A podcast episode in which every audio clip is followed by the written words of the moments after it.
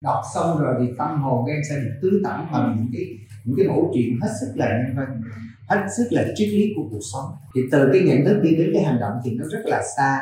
Mà bản thân mình thì mình không có kiểm soát được các em á. Nhưng ở đâu đó chúng ta tin rằng một em nó đã có cảm xúc về câu chuyện đó thì mình đã thành công. Xin chào quý thính giả đang lắng nghe podcast Báo Tuổi Trẻ. Thưa quý vị, chúng ta có lẽ đã quá quen với cách xử phạt học sinh bằng những cách thô bạo mà nhiều trường áp dụng như là phạt quỳ cối, phạt úp mặt vào tường, dùng kéo cắt tóc, phạt ăn trong nhà vệ sinh, thậm chí là bị túm tóc rồi cắt. Nhưng mới đây trên các diễn đàn của học sinh tại thành phố Hồ Chí Minh đang lan truyền thông tin trường Trung học phổ thông Bùi Thị Xuân, quận Nhất, thành phố Hồ Chí Minh đã thay đổi hình thức phạt học sinh từ dọn dẹp vệ sinh, chép phạt, chuyển sang đọc sách và viết bài văn cảm nhận. Thông tin này đang khiến cư dân mạng xôn xao. Có người tỏ ra thích thú và ủng hộ cách xử phạt này, cũng có người lại muốn hiểu kỹ hơn về cách phạt này. Cụ thể thông tin này là gì thì hãy cùng podcast Báo Tuổi Trẻ tìm hiểu trong số ngày hôm nay nhé. Từ trăn trở về việc trẻ em ngày nay đang quá tập trung vào điện thoại thông minh mà sao nhãn văn hóa đọc. Ngoài ra vấn đề bạo lực học đường, trầm cảm, hoàn cảnh trắc trở cũng tạo áp lực không nhỏ lên các em. Do vậy mà hình thức phạt trên mới ra đời.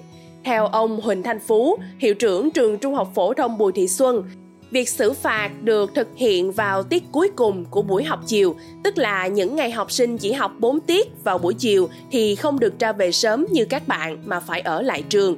Các em sẽ xuống thư viện, chọn một trong những cuốn sách của ba bộ sách Hạt giống tâm hồn, học tập và làm theo tấm gương của bác Hồ, người con hiếu thảo. Sau đó, các học sinh sẽ chọn một câu chuyện mà mình thích nhất trong cuốn sách để đọc thật kỹ và viết bài cảm nhận. Đọc xong rồi thì tâm hồn các em sẽ được tứ tẩm bằng những cái những cái mẫu chuyện hết sức là nhân văn, hết sức là triết lý của cuộc sống. Thì từ cái nhận thức đi đến cái hành động thì nó rất là xa, mà bản thân mình thì mình không có kiểm soát được các em á. Nhưng ở đâu đó chúng ta tin rằng một em nó đã có cảm xúc về câu chuyện đó thì mình đã thành công. Như vậy thì mình cứ liên tục. Thì ra sắp tới trường thì chương trình về đây thì còn có những tháng rưỡi kết thúc năm học. Nhưng mà năm học mới thì tôi sẽ cho đầu tư nhiều cái đầu sách. Có giá trị về mặt triết lý cuộc sống về tình mẫu tử tình cha con gia đình về quê hương về bác hồ. Rồi tôi sẽ phân ra một một tuần có một tiết để các em đọc sách để mình phát triển cái vấn đề đọc sách. Dĩ nhiên đọc sách là phải có kiểm tra phải có kiểm tra. Thì uh, hiện nay một số bài viết của các em là cô tổng giám thị đang dự thì sắp tới thì tôi sẽ chọn những cái bài viết hay. Mình đóng thành một cái tập san mình để trên thư viện lưu lại. Thứ nhất là để những cái bút tích của các em. Cái thứ hai đó là để cái cái kỷ niệm đẹp. Những cái bài học nó nó đi theo với em đi cùng năm tháng mà các thế hệ học trò vì sao nó nhìn vô đó để nó có những cái sôi rồi lại mà. Thì mình giáo dục như vậy đó thì trên phương diện mưa dầm thấm lâu. Để cho học sinh nó có cái để hiểu và ít nhiều gì nó tác động đến cái nhận thức để đi đến cái hành động tốt. Và mình hướng tới một cái giá trị chân thiện mỹ cho một người học. Đó là trách nhiệm của nhà trường. Sau hơn gần một tháng triển khai hình thức phạt này, trường đã nhận được những phản hồi tích cực từ các em học sinh đến các thầy cô giáo. Dạ, theo con thấy thì cái hình phạt này nó khá là ý nghĩa, nó không có nặng nhọc cho học sinh, tức là con không phải lao động công ích như thường ngày, mà thay vào đó là đọc sách thì sẽ khiến cho tụi con có thời gian để tiếp xúc với lại uh, sách hơn. Cũng hạn chế được cái thời gian để con xài điện thoại. Và cũng như là nó mang lại rất là nhiều những cái ý nghĩa rất là hay. Ví dụ như về uh, body shaming về uh, sự lễ phép về sự không được áp đặt suy nghĩ của mình và người khác. Những cái ý nghĩa rất là hay trong cuộc sống mà con được học dạ con thấy cũng khá là ý nghĩa con thấy cũng khá là vui. Con thấy bạn nào hầu như cũng rất là gọi là khá là hứng thú về cái hình phạt mới này á. Và thậm chí là như những người bạn mấy bạn có con mà không có đọc á nên mấy bạn nó cũng muốn thử tức là cũng muốn xin vô để mà đọc chung đọc thử. Những cái câu chuyện mà trường cho đọc là những cái câu chuyện về đạo đức hoặc là những cái à, bài học về cuộc sống mà mình thấy nó rất là gần gũi về mọi người. Ừ. đối với cô đó thì cái hình phạt này là một cái điều mà cô rất là tâm đắc và rất là nói chung là mình cảm thấy là cái nghề của mình nó đúng với cái này. Là giáo dục học sinh mà có tính nhân văn rất nhiều. Từ trước giờ thì ờ, phạt học sinh bằng cách là lao động công ích rồi thí dụ như là lao phòng quét lớp chẳng hạn rồi đọc sách này, này kia. Nhưng mà trong đó thì cái văn hóa đọc sách là một cái hình thức mà cô thấy là rất là hay và rất là hiệu quả. Tức là mỗi học sinh nó vi phạm thì nó sẽ sau khi đọc một cái truyện ngắn ở trong đó thì nó rút ra được nó có những cái cảm xúc và nó rút ra một cái bài học cho bản thân để hoàn thiện về cái nhân cách về cái đạo đức của học sinh đó thí dụ như ở nhà, nhiều khi à, nó không nghe lời cha mẹ, thì nó lựa trong đó một cái tuyển tập ngắn, nó đọc và nó sẽ hối hận về cái việc mà ừ, đối xử không có được tốt đối với bố mẹ nó.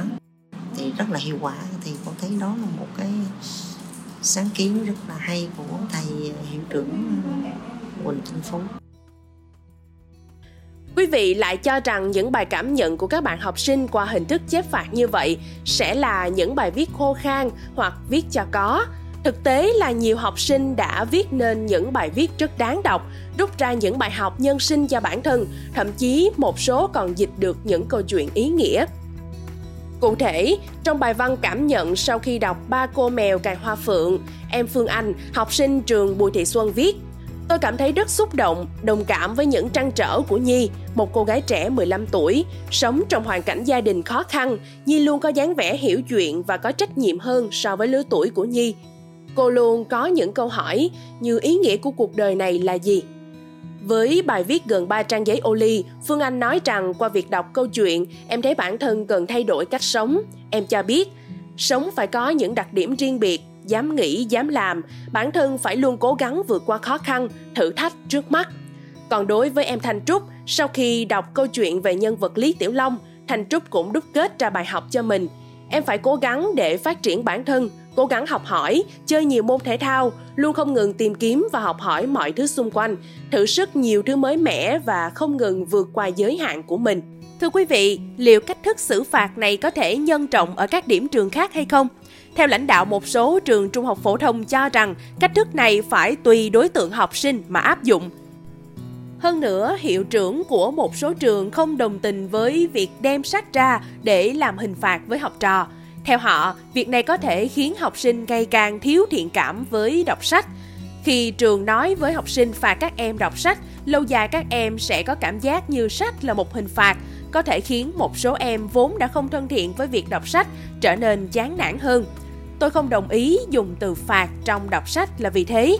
Các trường có thể dùng những biện pháp khác để tăng tính hấp dẫn cho sách để kéo học sinh đến với sách. Trong khi đó, khi nhận xét về việc để học sinh đọc sách và viết cảm nhận thay cho lao động công ích, cô Lê Thanh Giang, hiệu trưởng trường trung học cơ sở Trần Văn Ơn quận Nhất cho rằng đây là một hình thức phạt mang tính nhân văn và phù hợp với việc giáo dục học sinh theo hướng tích cực, đồng thời góp phần xây dựng văn hóa đọc sách cho học sinh. Quý vị nghĩ sao về thông tin trên? Hãy để lại ý kiến của mình bằng cách bình luận bên dưới nhé. Cảm ơn quý tín giả đã lắng nghe số podcast này. Đừng quên theo dõi để tiếp tục đồng hành cùng với podcast Báo Tuổi Trẻ trong những số phát sóng lần sau. Còn bây giờ, xin chào và hẹn gặp lại.